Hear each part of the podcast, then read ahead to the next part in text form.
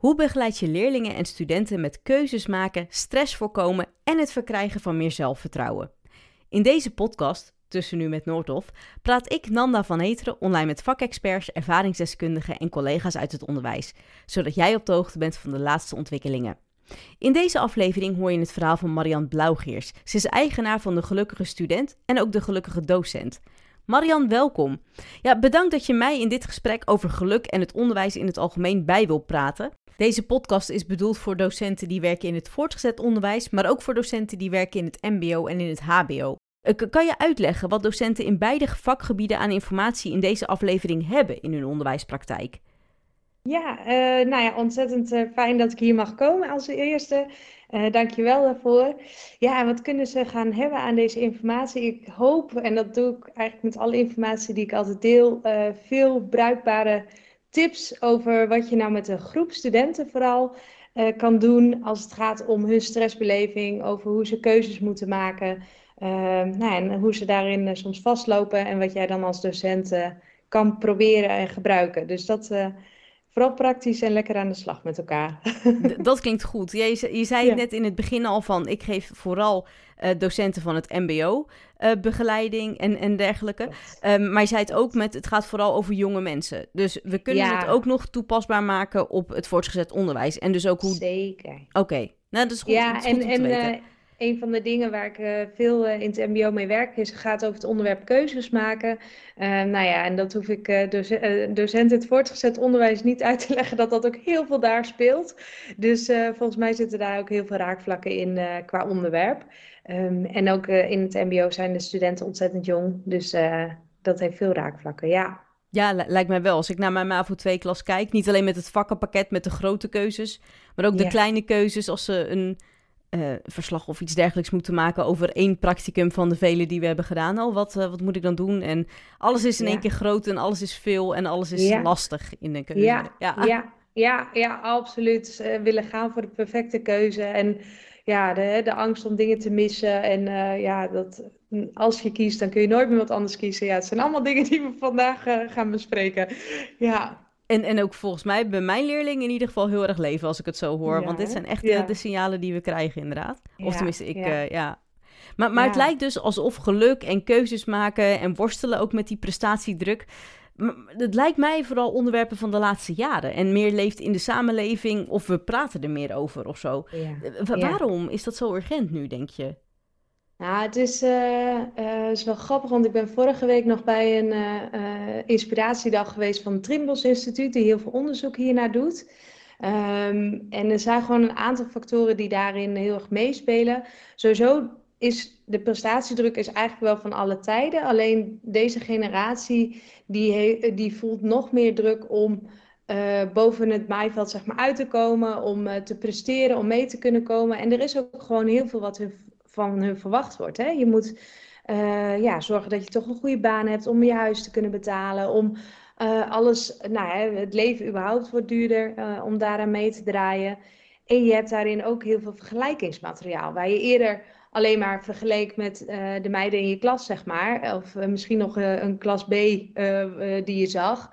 Gaat dat nu met de hele wereld. Door social media, door TikTok, door YouTube.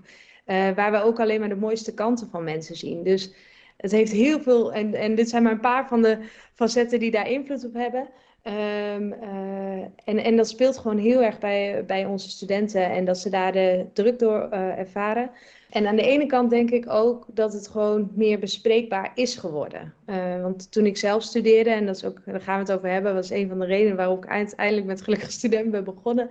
Maar toen ervaarde ik ook heel veel prestatiedruk. Had ook heel veel stress. Is het ook echt op een punt uitgekomen dat het niet zo goed meer met me ging. Maar ik sprak daar met niemand over. Want het was eigenlijk een beetje shameful dat je naar een psycholoog ging. Of uh, nou ja, dat, dat deelde je niet zo snel. En ik ben wel aan de andere kant dus heel blij dat deze generatie in deze uh, uh, tijd, dat het wel steeds meer bespreekbaar wordt. Dus, uh, en dat het oké okay is om te delen als je een keertje wat minder voelt. Dat, dat idee heb ik ook inderdaad. Want ja. ik hoor het leerlingen in de klas uh, met elkaar bespreken. Maar ik zie het bijvoorbeeld ook op sociale media over mentale gezondheid. Dat die aspecten steeds belangrijker worden. Dat mensen in het werkveld ook gaan kiezen voor een baan die in dat opzicht beter bij ze past. Of vier dagen in de week, zodat ze meer uh, een betere balans hebben tussen werken en privé. Ja. ja. ja. Wat ik me dus dan... het is tweeledig. Ja. nee, precies. Wat ik me dan afvraag, hè, want je, je hebt het over vooral het vergelijken. Het vergelijken nu met de rest van de wereld. En dat we het allemaal mhm. goed voor onszelf moeten hebben. moeten we dan eigenlijk niet in de samenleving zeggen... we doen de norm voor geluk naar beneden... of we stoppen met vergelijken als mens zijnde? Ja, daar zeg je wat. Ja, ja, maar weet je, het is uh, uh, wat, wat zo du duaal is aan dit hele verhaal. Ik, was, is, hè, ik ken heel veel mensen die zich elke dag inzetten voor studentenwelzijn... Uh, en we, schoppen eigenlijk allemaal tegen dat systeem aan, uh, waar het zo gaat om presteren, waar het zo gaat om, uh, nou ja, wat ik net ook al zei, hè, voor, voor je kop erbovenuit te laten steken. maar ondertussen hebben onze studenten daar wel mee te maken. Dus ik, ja, het liefst zou ik het helemaal veranderen en, en, en dingen zoals vergelijken verminderen en dat je gewoon lekker op je eigen koers mag varen, je eigen pad mag kiezen. En hè, dat je helemaal zelf je, je uh, uh, keuzes daarin kan maken. Maar de studenten, de werkelijkheid waar ze nu mee te maken hebben, is nog wel die prestatiemaatschappij. Is nog wel die druk waar ze mee uh, zitten. Dus het liefst zou ik het inderdaad dat ze dingen willen afschaffen schaffen en gewoon lekker je eigen koers varen en fouten lekker falen, lekker nou ja, hè, op je bek gaan en daarvan leren.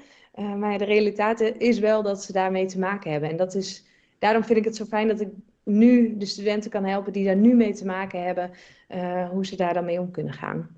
En, en wat hebben, uh, hebben docenten dan aan deze informatie? Nou ja, uiteindelijk hebben zij ook een groep, net zoals jij ook schetst, uh, voor zich zitten die hiermee worstelt. En die, als zij dus bijvoorbeeld een toets moeten inleveren of een, verslag moeten inleveren, daar soms zo'n stress van kunnen ervaren, paniekaanval van kunnen krijgen.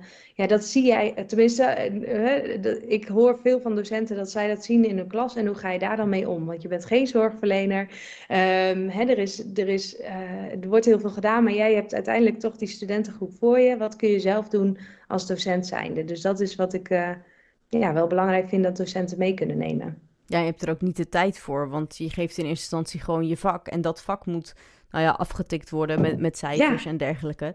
Uh, en, en daar moet je natuurlijk wel binnen alle redelijkheid en billijkheid uh, hopelijk eh, oog hebben voor je studenten. Maar aan het eind van de dag moet er toch gewoon gepresteerd worden, inderdaad, wat je zegt. Exact. Ja, ja, daarom, daarom. En als je, uh, ik denk, hè, als, als elke docent gewoon hier even oog voor heeft van, hé, hey, hoe, ziet, hoe zit de groep voor me?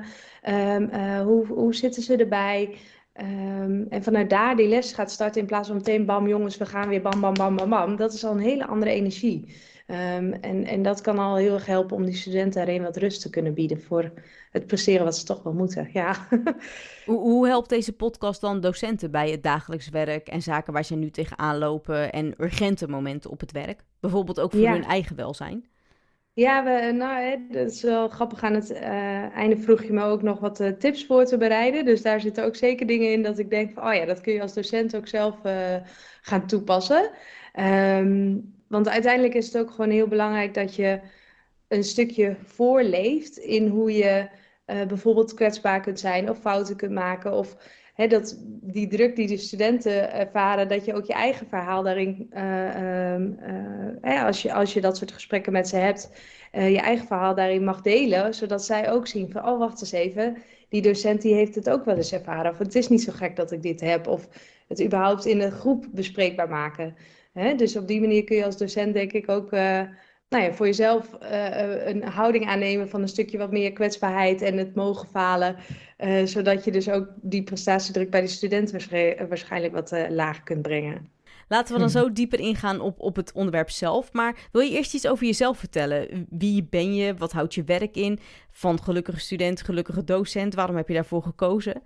Um, ja, laat ik dan ook gewoon het hele verhaal even vertellen. Uh, want ik ben uh, met Gelukkige Student nu bijna vijf jaar geleden begonnen. En uh, de reden dat ik daarmee ben begonnen is dat omdat mijn eigen studententijd, ik schetste het net al eventjes, een hele leuke periode was, maar ook absoluut een hele pittige tijd. Ik kwam uit een super fijne, beschermde omgeving. maar kwam op kamers en ik, ik, nou ja, ik kwam er toen achter zeg maar, dat de wereld niet om mij draaide. Wat zorgde dat ik heel weinig weerbaarheid had. Ik vond het heel lastig om om te gaan met tegenslagen.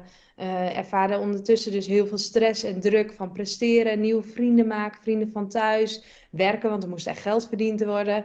Uh, nou, en alles in die mix uh, zorgde ervoor dat ik op een gegeven moment helemaal vastliep. En dat was vlak voor.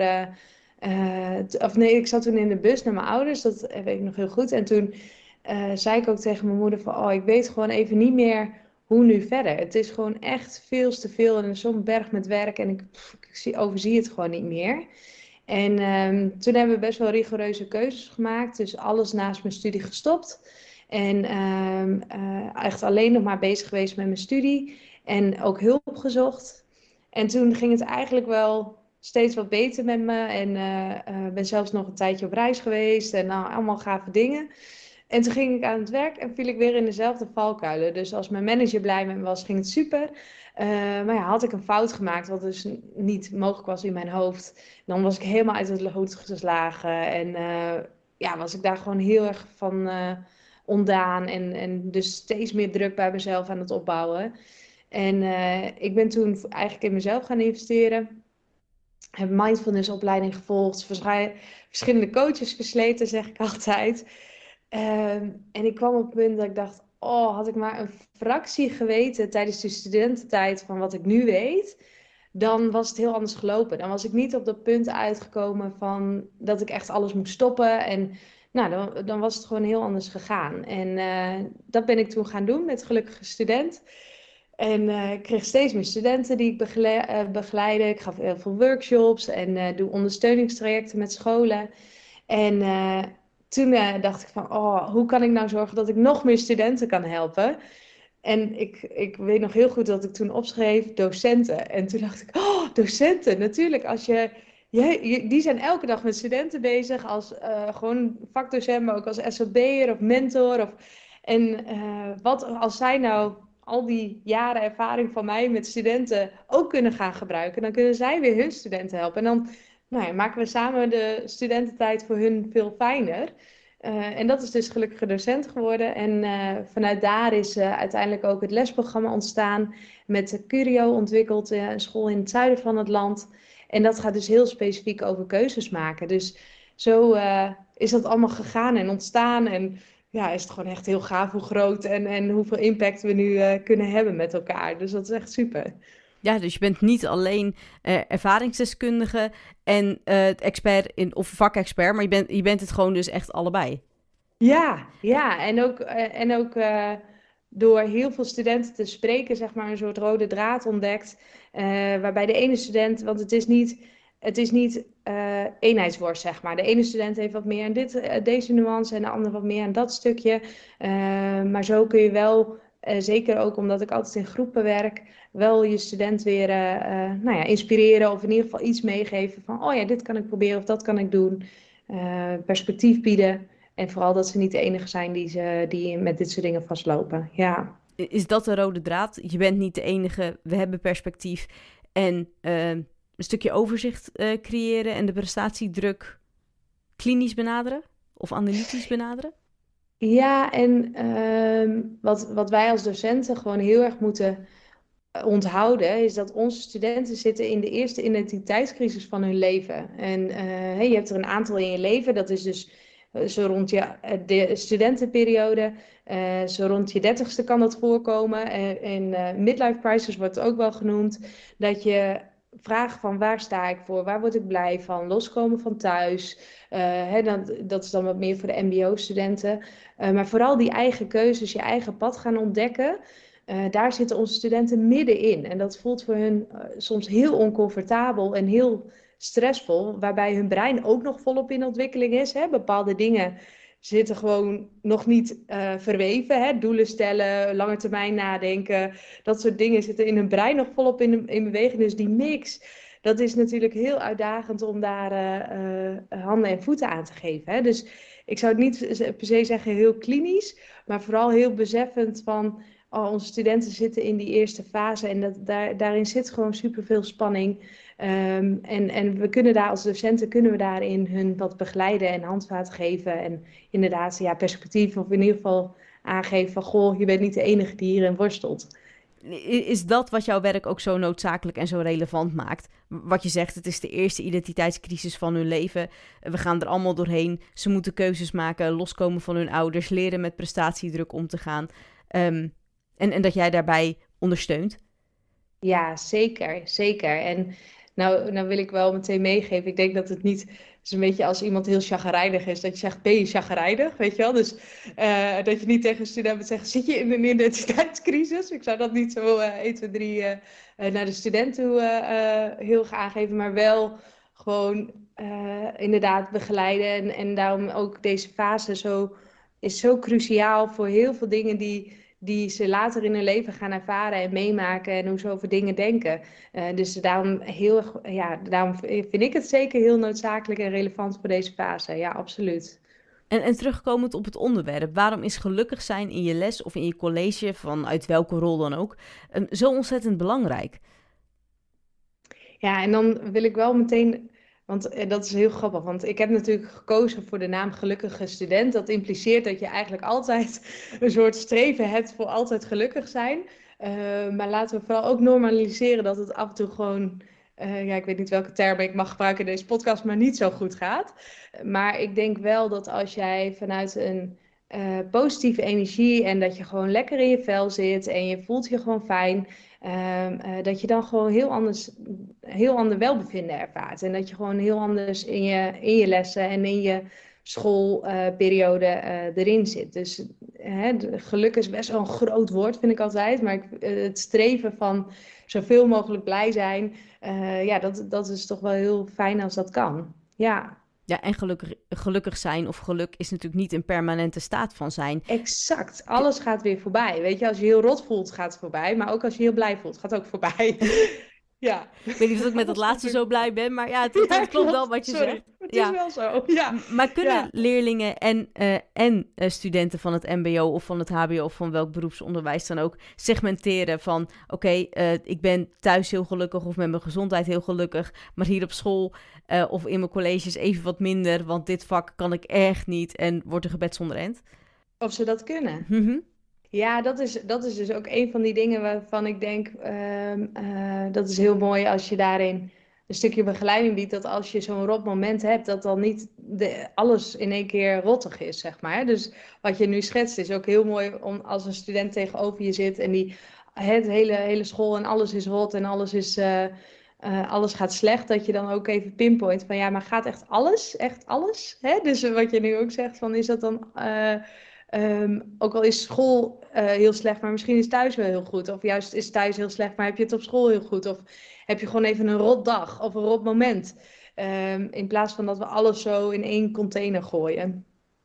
Snappen leerlingen het ook? Want dat studenten het begrijpen van het beroepsonderwijs, dat kan ik me dan nog wel voorstellen. Omdat zij toch wel iets meer reflecterend vermogen hebben over het algemeen. Ja. Maar, maar leerlingen van het voortgezet onderwijs, snappen die dat ook? Want die ervaren letterlijk van alles is rot, punt dat ook echt op dat moment voor hen alles rot is, punt. Ja, ja, klopt. Ja, en ik vind dan de uitdaging om gewoon wel met hun, ook al ervaren ze dat zo, gewoon de uitdaging aan te gaan. Niet per se om te reflecteren of heel, heel diep gaan, maar gewoon, oké, maar noem één dingetje wat wel oké is, weet je wel? En dan ook gewoon niet groter maken dan dat. Uh, ik denk dat, tenminste dat zie ik in het mbo Ik vertelde al van tevoren, ik werk dus iets meer in het mbo dan maar vul me vooral aan uit jouw ervaring. Uh, maar dat het heel, door het heel plat en heel klein en heel behapbaar te maken, je ze toch wel iets mee kan geven waarin ze misschien net even een shift kunnen maken in die ervaring die ze hebben. Nu, nu heb je het misschien al een beetje verteld door hier en daar, maar, maar hoe help je studenten bij het maken van hun keuzes en het voorkomen van stress en het verkrijgen van meer zelfvertrouwen? Ja, dat zijn. Uh best wel veel verschillende dingen die, uh, die ik met studenten doe. Ook omdat ik dus, uh, wat ik zei, het, is, het zijn zulke persoonlijke onderwerpen. Dus er is niet echt een eenheidsworst wat je gewoon zo over ze heen kan storten. En um, daarin heeft de ene student wat meer baat bij dit en de andere meer baat uh, bij dat. Uh, maar als het bijvoorbeeld gaat om keuzes, uh, um, en we kijken ook naar het programma wat ik heb uh, ontworpen, gaat het heel ook een stukje in op hoe werkt het nou keuzes maken, hoe ga je om met keuzestress, hoe ga je om met foute keuzes. Um, hè, dus allerlei onderwerpen die, die echt gerelateerd zijn aan het onderwerp. En allemaal bedoeld om hun als studenten ontwikkelen om keuzes te maken dichter bij hunzelf. Want die fase zitten ze, en wat ik ook al net schetste met de identiteitscrisis, uh, ja, daarin ze wat op weg te helpen. En daar heb ik niet de illusie dat je na acht lessen in één keer weet van, nou, hoe moet ik dat dan voor de rest van mijn leven doen? Uh, maar wel het zaadje te planten en ze, nou ja, het is een spier die je moet trainen. Dus elke keer dat ze dat doen en daar vertrouwen van krijgen. Van, oh, als ik dus die keuze maak en ik, en ik voel me daar blij bij. Uh, dat steeds meer door te ontwikkelen totdat ze steeds natuurlijkere wijze die keuzes gaan maken dichter bij hunzelf. En dat helpt in zelfvertrouwen. Dat maakt dat je ook minder stress kan ervaren, omdat je meer dingen doet waar je heel blij van wordt. Dus dat heeft allemaal heel erg met elkaar te maken.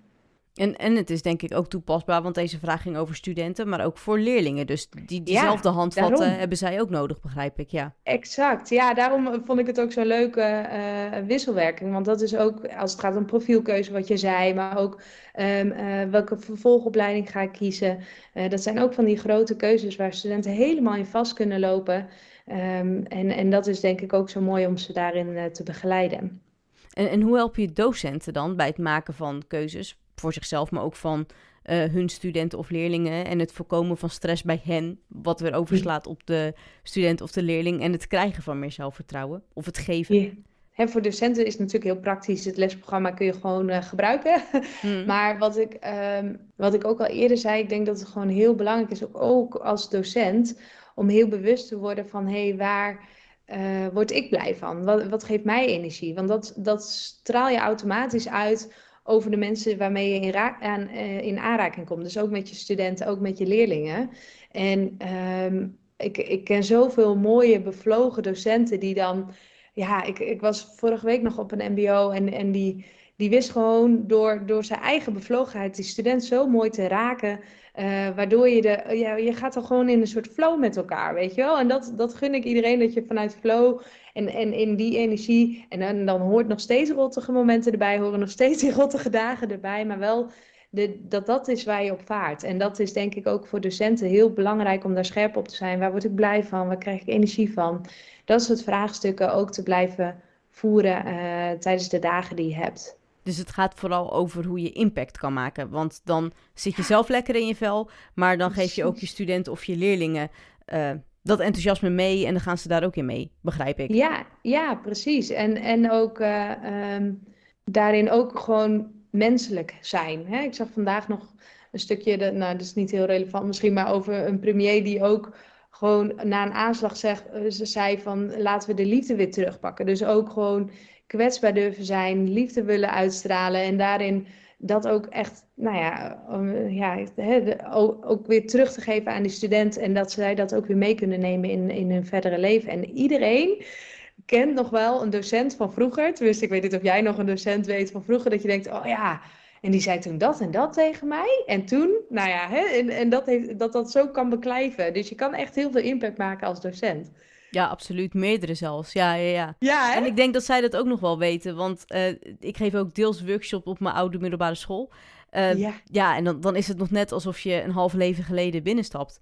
Ja, en dan is het nog net precies hetzelfde alsof het uh, begin 2000 is of zo. Hè? Dat, ja. Ja, ja. ja, dat is echt, echt heel ja. bijzonder. ja. ja, ja, en, en dat, dat hè, dus ja, dat, dat geeft gewoon, uh, als je dat uh, uh, af en toe even bij stilstaat, nu, nu je deze podcast hoort, besef je dit weer even. Van, oh ja, we maken echt heel veel impact met elkaar. En dan is er heel veel romslomp en heel veel dingen wat onze aandacht vraagt. Um, maar dan, ja, vergeet dat vooral niet. En ook vanuit jezelf, vanuit flow, te proberen dat mee te geven aan studenten. En, en wat mij ook heel erg opviel dan, was ook het gevoel van veiligheid, wat ik nog ervaar, zeg maar. Ik bedoel, ik had, ik had natuurlijk een heel uh, hele leuke jeugd en, en ook een heel leuk thuis. Uh, en ook een hele leuke school. En, maar dat samen, ja, dat leuke thuis heb ik nog steeds. Leuke jeugd, nou, ik zit er voor mijn gevoel nog, uh, nog middenin. maar als je dan weer teruggaat naar je middelbare school... en ik, wat ik al zei, ik geef daar nu workshops... dus je bent wel op hetzelfde niveau. Je, je hebt ook een docentenopleiding in mijn geval achter de rug. Dus je, je bent in die zin gelijkwaardig. En toch voelt het Um, alsof je nog steeds de, de, dezelfde relatie hebt. Zo van alsof zij nog voor je zorgen. En dat vind ik wel een heel prettig gevoel. Ja. Um, het voelt veilig, het voelt vertrouwd en het voelt ook op die manier. Van ik kan hier nog wel een beetje kind zijn. Uh, ja. En dat vind ik wel heel fijn of zo, weet je wel? Ja, dat is zeker. En dat is ook, uh, hè, als je kijkt naar wat een van de belangrijkste speerpunten is als het gaat om uh, studentenwelzijn, is dat zij een ja, een, een, veilige haven hebben, een anker hebben, zeg maar, waar ze op kunnen vertrouwen. En als jij dit dan zo schetst, dan denk ik, oh, dat is echt heel goed gelukt door de school waar je op hebt gezeten. Dat is echt heel gaaf. Ja, en, en ook door mijn ouders en de gelukkige jeugd. ik denk echt wel dat dat wel, nee, familie, eens, ik denk dat het wel echt heel veel um, met elkaar te maken heeft. Ja, absoluut. Absoluut, ja. absoluut. Nee, dat, uh, en uh, hè, ik uh, kom veel in het mbo, dus je komt daar veel tegen. Um, nee, absoluut. Dat is helemaal eens. Maar um, dan nog kun je als school wel een soort safe haven kun, kun je bieden. Hè? En mm. een plek waar, waar iedereen hopelijk zoveel mogelijk zichzelf mag zijn. Ja. Ja, dat, dat, dat, heb ik wel geleerd inderdaad in, in het onderwijs. Dat, er, dat ik wel van gezegend ben en van geluk mag spreken. En dat wil je natuurlijk ook meegeven aan iedereen, ongeacht waar, waar die persoon uh, een, een, achtergrond heeft of iets dergelijks. Maar nu wij vooral zo aan het praten zijn, dan merk ik eigenlijk dat de manier van begeleiden uh, in het beroepsonderwijs van docenten of het voortgezet onderwijs in die zin niet heel veel verschilt. Want veiligheid bieden wil je overal, een luisterend Klopt. oor bieden wil je overal, hen steunen uh, in keuzes. Zit er dan nog wel verschil in het traject van het begeleiden van leerlingen of studenten? Uh, je hebt wel gewoon met, met die ontwikkeling en die, en, die groei te maken. Hè? Dus de, de, um, uh, een van de speerpunten over hoe je keuzes maakt is allereerst onderzoeken. Hè? Dus hoe krijg je de informatie tot je waarop je een keuze kan maken. Dan vervolgens ga je een keuze ervaren. En dan ga je weer evalueren van, klopt die keuze of moet ik nu een andere keuze gaan maken? En hoe ouder ze worden, hoe meer ervaring ze hebben. Dus hoe makkelijker ze weer keuzes kunnen maken. Uh, en in het voorgezet onderwijs zijn de, eh, zijn leerlingen natuurlijk nog zo jong. Die hebben nog niet heel veel ervaren van, oh, als ik dit doe, uh, dan gebeurt er dit. Of als ik dit doe, uh, heeft dat zulke consequenties. Of ik ben echt in een bubbeltje gekomen met, iedereen zit op de voetbal, dus ik zit op voetbal. Maar misschien past hockey veel beter bij me, maar dat heb ik nooit leren kennen. Hè? Um, dus die hebben wat minder ervaringen waarop ze dus weer nieuwe keuzes kunnen maken. Dus dat is denk ik wel een wezenlijk verschil dat hoe ouder je wordt, je steeds makkelijker keuzes kan maken. Omdat je steeds meer keuzes hebt ervaren hoe dat uitpakt voor je. En, en hoe doe je dat dan in het traject? met leerlingen van de middelbare school of leerlingen van, of studenten van uh, het beroepsonderwijs? Meer keuzevrijheid geven? Hoe ze meer kunnen ervaren? Nou, uh, of, dat je dan uh, sneller het traject doorloopt. Of, uh, want ze maken dus blijkbaar sneller keuzes doordat ze al meer ervaring hebben. Hè? Als je op het, ja. op het beroepsonderwijs zit ten opzichte van het voortgezet onderwijs. In, in hoeverre ja. is dan jullie traject of jouw traject anders wat, wat begeleiding betreft? Ga je dan sneller of laat je ze juist meer dingen kiezen? Of... Nou, je, kunt, je hebt gewoon meer om op terug te pakken. Hè? Dus mm -hmm. um, als ze bijvoorbeeld een hele leuke dag hebben ervaren, dat je dan wat meer kan uitspitten van waarom was dat dan een leuke dag? En wat, welke elementen zitten daarin? En heb je dat op andere vlakken ook ervaren? Dus je hebt, uh, um, uh, dus ik denk niet per se versneld, maar je hebt gewoon wat meer verschillende handvaten waar je, waar je ze uh, mee verder kan helpen. Okay. Dat is het gewoon meer, ja. ja. En wat zijn dan de drie do's en de drie don'ts bij, bij het helpen? Nou, wat, is, wat, wat echt een don't is bij het helpen, is proberen, maar dat is super lastig om het niet meteen in te vullen voor degene die tegenover je zit. Uh, zeker als het gaat om keuzes maken of als, je, um, uh, als ze heel veel stress ervaren of ze, hebben, ze lopen ergens in vast. Uh, dat je dus niet meteen jouw eigen ervaring of jouw eigen overtuiging, kijk op de wereld, dat je dat helemaal projecteert op, op degene die tegenover je zit. Maar dat je die echt probeert zichzelf uh, daarin de antwoorden te laten geven. Dus vaak zien wij al van veraf aan, zeg maar, van oh, wacht even, die moet linksom of rechtsom. Maar probeer om, om zo'n student daarin ook echt zijn eigen, eigen pad te laten lopen. En zijn eigen fouten te laten maken en zijn eigen ontdekkingen te doen. Ik denk dat dat wel een hele, hele belangrijke is. Dus dat is meteen een combinatie van wat je niet moet doen en wat je vooral ook wel moet doen. Ja, ja duidelijk. Ja. Nu, nu zou je kunnen zeggen dat lesgeven in de basis voor elke doelgroep hetzelfde is. Want of dat je nou voor de kleuterklas staat of eh, op, uh, op een universiteit, je wilt die mensen iets leren. Um, ja, maar is er dan een verschil tussen leerlingen en studenten in de manier waarop zij omgaan met die keuzes? Bijvoorbeeld door uh, wel of niet het ervaring hebben daarin? Ja, ik denk dat dat wel een, een heel groot verschil is. Ja, want eh, wat ik zei, hè, dus het is echt die ervaring die, die zorgt dat je de keuzes kan maken. En dat je ook weet, hè, als ik, ja, stel je voor, ik heb drie keer uitgesteld met een project in te leveren. En dat heeft me gezorgd dat ik een bepaald vak niet meer mag doen, of hè, om maar iets te noemen. Dat is een ervaring die je dan weer meeneemt. De volgende keer als je uitstelt, dat je denkt van, oh ja, wacht eens even, dit kan wel dit als gevolg hebben. Dus dat die ervaringen die maken dus dat je, dat je uh, daarin andere keuzes, of misschien maak je weer dezelfde keuze, maar het leert je gewoon heel veel over, over keuzes maken. En ik denk dat dat wel een groot uh, verschil is. Uh, plus dat het brein, dus nou, wat ik ook al net schetste, hè, dus heel goed ontwikkeling is. dus hoe ouder je wordt, hoe makkelijker het wordt om wat meer op lange termijn na te denken, om wat meer plannen te kunnen maken, om wat meer doelen te kunnen stellen. Ik denk dat dat ook een heel groot verschil is tussen de jonge leeftijd van de leerlingen en de studenten die steeds wat ouder worden. hè, dus eigenlijk pas rond je 25 dus je 25 en 30 is het volgroeid. Dus het zijn nog steeds lastige dingen voor ze. Ehm, maar ik denk dat dat wel steeds makkelijker wordt naarmate je ouder wordt. In, in hoeverre zijn dan de verschillende benaderingen van docenten in het voortgezet onderwijs noodzakelijk? Ja, en, en, dit vind ik dus wel een hele lastige vraag, omdat ik dus niet heel veel met docenten in het voortgezet onderwijs mhm. werk ja, dus dat vind ik lastig om, om echt uh, direct uh, te beantwoorden. Kan je hem wel beantwoorden voor docenten in het beroepsonderwijs? Uh, um, ik denk dat het heel fijn is als je um, verschillende werkvormen en dingen met ze probeert. En daarin ook gewoon ze zelf laten ervaren. Want je kunt misschien wel een student die heel erg in de stress zit. De een heeft heel veel, heel veel baat bij we gaan nu even naast elkaar zitten, we gaan je planning erbij pakken en we gaan heel erg staccato je planning oppakken met elkaar. Hè? Dat kan heel veel stressreductie opleveren. Uh, maar bij een andere kan het juist veel meer helpen als je even de pas op de plaats van even een ademhalingsoefening, even zorgen dat ze wat meer gaan landen en, en wat meer een nou ja, wat spirituele mindfulness benadering kan voor een andere weer heel fijn zijn. Dus dat is ook heel afhankelijk van de student die je voor je hebt en de problematiek die daar ligt.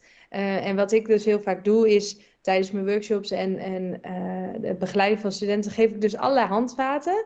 Want misschien is die student die aan het plannen is, vindt het ook wel heel fijn om zo'n ademhalingsoefening te doen. Of uh, een andere oefening die, die, die diegene verder kan helpen. Dus ik vind het dan ook heel leuk om best wel generiek zo'n les te geven, maar dat dan ja, je ze ook een beetje blootstelt aan de een die denkt van, oh, dit is echt helemaal niks voor mij. Uh, en de ander die denkt, oh, dit is heel erg fijn uh, en dit kan ik juist wel heel goed gebruiken. Dus wees daarin als docent denk ik ook niet te bang. Ik doe gewoon ademhalingsoefeningen in het mbo, maar dat gaat altijd eigenlijk hartstikke goed. En de een vindt het fijn en de ander niet. Um, uh, en zo zijn er nog verschillende dingen die je, die je gewoon prima kan proberen. En daarin ook niet te bang zijn van, oh, straks vinden ze niks. Nou ja, groep zal dat vinden en een andere groep die denkt: hé, hey, dit vind ik toch wel heel leuk om, uh, of fijn of nuttig en voel ik me daardoor beter. Ik vind het trouwens wel heel erg leuk dat je dat in die zin zo openlijk bespreekt. Dat, dat iedereen gewoon uh, het facet of de verschillende facetten te horen krijgt. En zelf eruit mag halen van oké, okay, mindfulness wel, werkt al dan wel of niet bij mij. Uh, maar planmatig even zitten of even rustig ademhalen werkt dan misschien wel weer beter. Of juist helemaal niet. Of misschien juist wel dat op dat moment of dat op dat moment. het feit dat ze, dat ze al die verschillende benaderingen te horen krijgen. Uh, vind ik daarin wel heel erg leuk, want dan kunnen ze ook zelf kiezen en ook bepalen van dit werkt voor mij, dit werkt niet of dit werkt alleen op dit moment. Ja, um, exact. En je verandert ook. Hè? Niks is, eh, de enige constante is verandering. Dus wat je het op het ene moment heel veel heeft geholpen, dan ben je misschien weer doorontwikkeld en dan heb je weer wat anders nodig. En um, uh, dat is denk ik ook zo krachtig aan, aan het blootstellen en vooral heel lekker praktisch met elkaar doen. Um, uh, wat, wat ze heel erg veel uh, kan helpen. Ja. En, en daarin merk ik dat er eigenlijk helemaal niet zoveel verschil zit. In als je docent bent op een voortgezet onderwijs of docent in een beroepsonderwijs. Want wat jij zegt, ademhalingsoefeningen of even samen gaan zitten om je planning door te nemen en waar nodig bij te stellen. Of even ja, je. Rust creëren met een gesprek. Ja, dat, dat kan natuurlijk ongeacht welk, welk niveau dan ook. Ja, dat klopt. Alleen het is gewoon meer dat ik zelf niet uh, met die docenten en studenten heb uh, gesproken. Dus ik kan me heel goed voorstellen, daarom ook vul vooral aan. Uh, als ik dit al vertel, dat je denkt van, oh ja, dat is eigenlijk, heeft heel veel raakvlakken. Dus dat is wel weer mooi om te horen, ja. Nu heb je het misschien al deels verteld hoor, maar dan heb je drie tips voor docenten in het voortgezet onderwijs die zij direct kunnen inzetten om hun leerlingen juist te helpen met keuzes, met stress verminderen, met zelfvertrouwen te laten groeien. Ja, zeker, zeker. Um, nou, ik denk dat het heel belangrijk is dat wij als docenten gewoon oog houden, hè, wat ik ook al eerder zei, oog houden voor het welzijn van onze leerlingen en studenten. Dus ook al doe je even een, minuutje voor de les, even intunen of uh, hey jongens, uh, uh, geef jezelf even een cijfer, 0 tot 10, hoe zit je erbij? Overleg even met degene die naast je zit. Um, dat je oog hebt voor het welzijn. Dat dat gewoon belangrijk is, ook al ben je een praktische uh, les aan het geven. Maar dat, ja, daar draait het denk ik wel heel erg om, om die student ook daarin te zien. dat ze ook daar ruimte voor voelen. En wat denk ik heel belangrijk is, dat is, dat is een tip nummer twee. Weet dat dus hè, de student zit in die identiteitscrisis en nieuwe dingen leren is gewoon voor sommigen echt heel spannend. En zij zijn ook opgegroeid in een situatie waarin als jij iets niet fijn vindt, je het zo snel mogelijk weer van je bordje kan gooien. Dus een YouTube-filmpje wat je niet leuk vindt, vloep naar een andere. Uh, een TikTok-filmpje, nou, dat is lekker dopamine. Elke acht seconden heb je weer een andere prikkel. Uh, maar ja, als je dan weerstand tegenkomt omdat je iets nog niet begrijpt, of je vindt iets moeilijk, of je doet iets fout. Ja, dat is voor hun zo groot, omdat ze gewoon niet, die, dat zijn gewoon niet gewend dat ze daar doorheen moeten. Um, en een verhaal wat ik altijd met ze deel, en dat hoop ik dus dat jullie, als je dit luistert, dat je dat ook een keer bespreekbaar maakt, is om nieuwe dingen te leren, vergelijken, te vergelijken met het leren van een sport. Dat is namelijk de enige goede vergelijking waarin een student of een leerling meteen begrijpt van, oh ja, wacht eens even, als ik begin, dan pruts ik maar wat aan. Dan kan ik het nog niet. Uh, er zijn altijd mensen die het beter kunnen dan dat ik het kan. Er zijn mensen die het minder goed kunnen. Um, en ik moet meters maken. Ik moet mijn trainingen ma uh, doen om beter te worden, om iets te leren en om zelfs ergens echt heel goed in te zijn. Een Olympisch kampioen is ook niet na één dag Olympisch kampioen geworden. Dus daar zitten, daar zitten stappen, falen, doorgaan, weerstand, doorgaan dat, dat helpt denk ik heel erg om uh, met je studenten en, en leerlingen uh, dat vergelijk een keer te maken als ze heel veel moeite hebben om nieuwe dingen te leren. Um, en als je dat dan ook doet, dat is de derde tip die ik mee wil geven van kijk ook eens met ze terug van hé, hey, je zit nu in de derde of je zit nu in het tweede jaar. Of, hè, en, en hoe was je hier binnengekomen? Hoe, hoe spannend vond je dit soort dingen? Of hoe spannend vond je dat? Of hoe spannend vond je dit? En doe je nu al gewoon alsof het gewoon is. Uh, om echt even met ze terug te blikken naar die eerdere versie, waarin ze al heel veel hebben geleerd, tot het punt waarop je dan het gesprek met ze aangaat. Dus dat waren even drie tips die ik wel dacht van, ja, dat is denk ik heel belangrijk om, uh, om mee te geven. Zeker. Maar mijn volgende vraag was dan ook: um, heb je dan ook drie tips voor, studenten, of voor docenten sorry, in het beroepsonderwijs? Maar uh, ademhalingsoefeningen, met z'n allen terugblikken of reflecteren en beseffen van wat een Olympisch kampioen moet doen in de sport en dat vergelijken met leren. Ja, dat, kan eigenlijk ook in het beroepsonderwijs. Of, of Strik je erom. Ja, ja, precies. Ja, mij, ja, precies. Ja, klopt. heb je dan ook uh, drie tips voor studenten die zij direct kunnen inzetten? Iedereen heeft wel eens een rotmoment of, uh, of iets waar je heel erg over piekert of heel veel over nadenkt als het even niet zo fijn gaat. En dan is het heel, heel praktisch ook om eens te oefenen of je wat meer kan uitzoomen. Dus ik, noem dat zelf de 3 keer 5 uh, uh, oefening. Dus over vijf minuten maak je je dan nog zo druk erover. Maar stel je voor, misschien over vijf maanden. Weet je dan nog heel precies waarover je je nu zo druk maakt? Of zelfs over vijf jaar, hè? als je al afgestudeerd bent of klaar bent of met de volgende fase bezig bent. Of je dan nog zo bewust bent van dat waar je nu zo druk over maakt. Dus om het wat meer los te maken en wat meer ruimte te bieden uh, waar je zo druk over gaat. En uh, als laatste tip die ik echt ook nou ja, voor studenten, maar ook voor docenten, voor iedereen eigenlijk uh, wil meegeven, is maak ook echt gebruik van je lichaam. Als jij heel veel last hebt van je nekpijn, hoofdpijnen, uh, heel veel klachten hebt, dan wil jouw lichaam jou wel wat vertellen. Dan is er blijkbaar wel ben je heel veel grenzen aan het overgaan. En is het wel belangrijk om aan, aan de, te gaan kijken waar je dus je energie aan krijgt, waar je tijd aan besteedt. Um, en ik, ik zeg ook altijd, hey, zorg dat je luistert naar je lichaam als die fluistert, zodat hij niet hoeft te schreeuwen en je niet uh, in ergere situaties, dat je die kunt voorkomen. Dat zijn super mooie tips. Ik, ik, heb dan nog wel even een afsluitende vraag. Want ik weet zeker ja. dat mijn leerlingen over die 3 keer 5 nogmaals MAVO 2, gaan zeggen: ja. ja, ja, en in het bejaardenhuis zit het me nog steeds dwars. Terwijl oh ja, dat, dat, dat, helemaal niet per se hoeft te zijn. Terwijl het echt gaat over situatie van moet ik nou een groene of een rode pen gebruiken of iets dergelijks. Dat je denkt van nou, als ik me omdraai zou ik het alweer vergeten zijn. Maar ja. zij niet. Hoe, hoe kan ik Nee. hen daarin juist goed begeleiden? Dat ja, toch het stukje relativering wat nog niet in hun hersenen zit, of wat ik nog niet van ze kan verwachten. ehm, Nee. Maar wat ik ze wel hoop te bieden, om het wel een beetje inzichtelijk en hopelijk draaglijker te maken. Ja, en dat hè, het enige wat dan zo in me oplopt, maar dit is geen wetenschap of eh, hè, dus gewoon mijn intuïtie wat zegt van hè, misschien kan dat helpen, is om dus niet zozeer vooruit te kijken, maar wat meer met ze achteruit te kijken. Dus oh, bijvoorbeeld wil je die pen, is een situatie, wanneer heb je vorige keer die keuze gemaakt of wanneer heb je toen, welke vond je toen fijner schrijven? Hè? Om, om eh, dus niet zozeer vooruit, omdat ze dat wat lastiger vinden. Uh, maar dan juist wat meer terug te pakken van, oh ja, wat, wat vond je toen fijn? Of hè, uh, weet je, toen je hier binnenkwam op school, hè, ze zitten dus in de tweede, in de eerste klas vond je dit heel spannend. Hoe vind je dat nu? Hè? Dus om zo al die ontwikkeling een beetje inzichtelijk voor ze te maken. Ik denk dat dat misschien wat makkelijker voor ze is dan inderdaad dat vooruitblikken. Nu heb ik dat nog nooit geprobeerd, maar ik kan bijna met zekerheid zeggen dat ze dat wel echt een hele prettige manier gaan vinden. Omdat ze Ja. dat wel kunnen en nog heel vers in het geheugen ligt en succeservaring. En ja, dankjewel. Sowieso dankjewel voor deze tip, maar dankjewel ook voor dit hele gesprek. Want ik vond het een heel erg interessant en leuk gesprek. En ik heb er heel veel aan gehad. Dankjewel. Nou, super. Ja, je, nou, je, je staat nog even voor de klas, dus je kunt het meteen gaan testen. Ja, precies. Ja. Ja, Maar, maar vooral de luisteraar ook. Want, want op 17 Ja, november en absoluut. 2 februari sta jij, dus Marian Blauwgeers, in het Noordhof Virtual Classroom. Om docenten live online college te geven over dit onderwerp.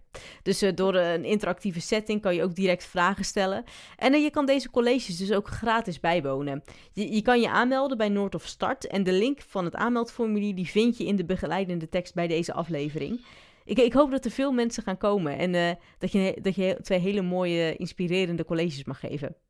Ja, super. Nou, dankjewel ook voor dit gesprek. Ontzettend leuk eh, dat ik hier mocht komen en eh, inspiratie en kennis mocht delen. Dankjewel. Graag gedaan.